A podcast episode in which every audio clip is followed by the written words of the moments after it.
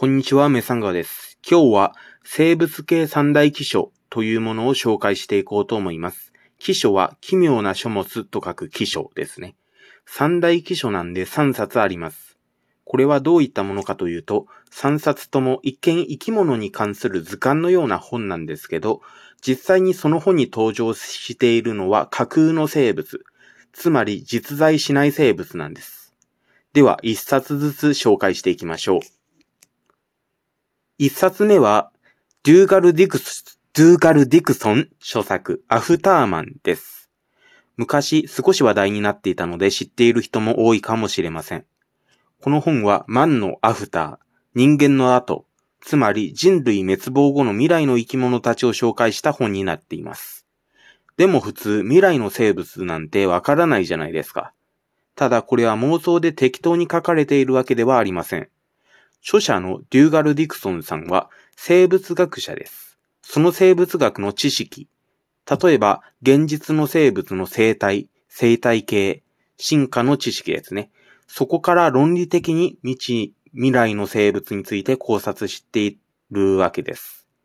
例えば生物のニッチ、生態系的な位置づけのことですが、そこから考察をしていきます。例えばシマウマとかは草を食べて肉食動物に食べられる4足で脳をかける動物というポジションに位置しています。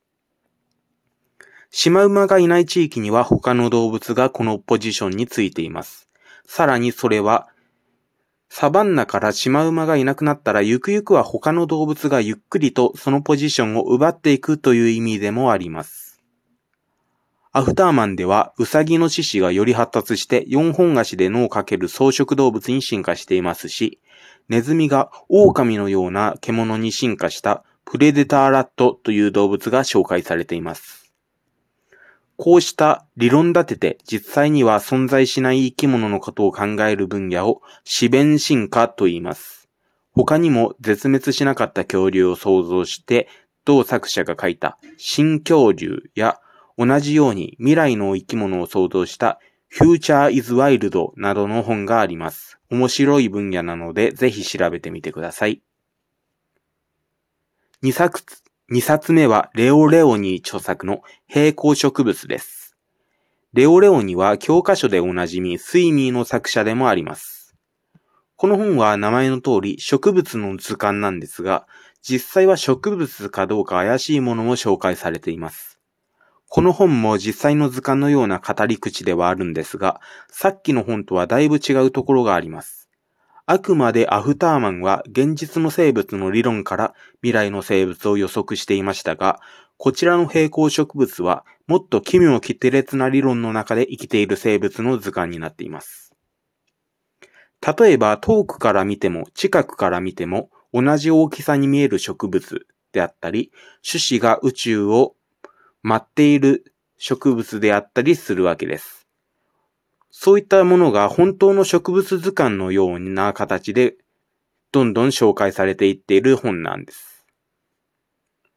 他の2冊に比べて幻想色、ファンタジー色、あるいは詩的な要素の強い作品です。3冊目は鼻行類。これはハイアイアイという群島の珍しい生態系を紹介した本です。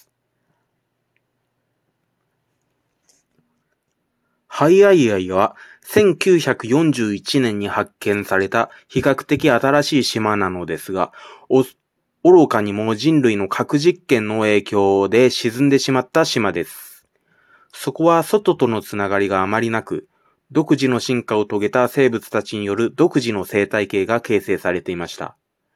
具体的に言えば、花が発達し、その花をうまく使うような生態を持つ種がたくさん生息していたんです。それらの種をまとめて新たな分類として微項目と名付けました。というのが設定で、こちらももちろん架空生物の本です。この本は他の2冊に比べて、より学問チックな作品になっています。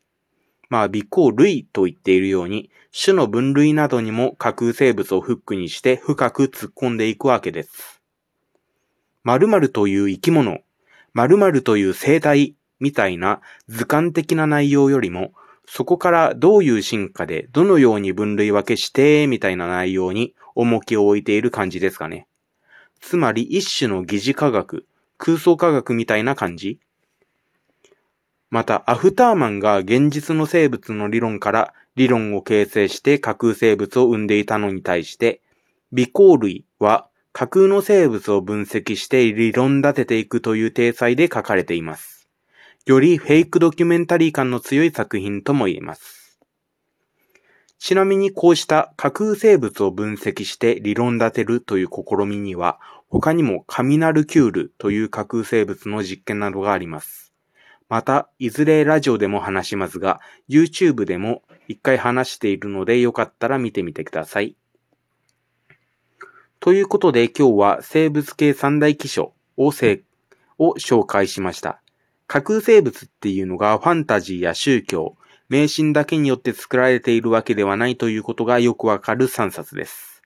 こうした分野もめちゃめちゃ面白いので、ぜひ好きになってみてください。ちなみに、アフターマンと新恐竜は最近新しくなって出版されたので、比較的手に入りやすいと思います。興味のある人はぜひ購入してみるといいと思います。では。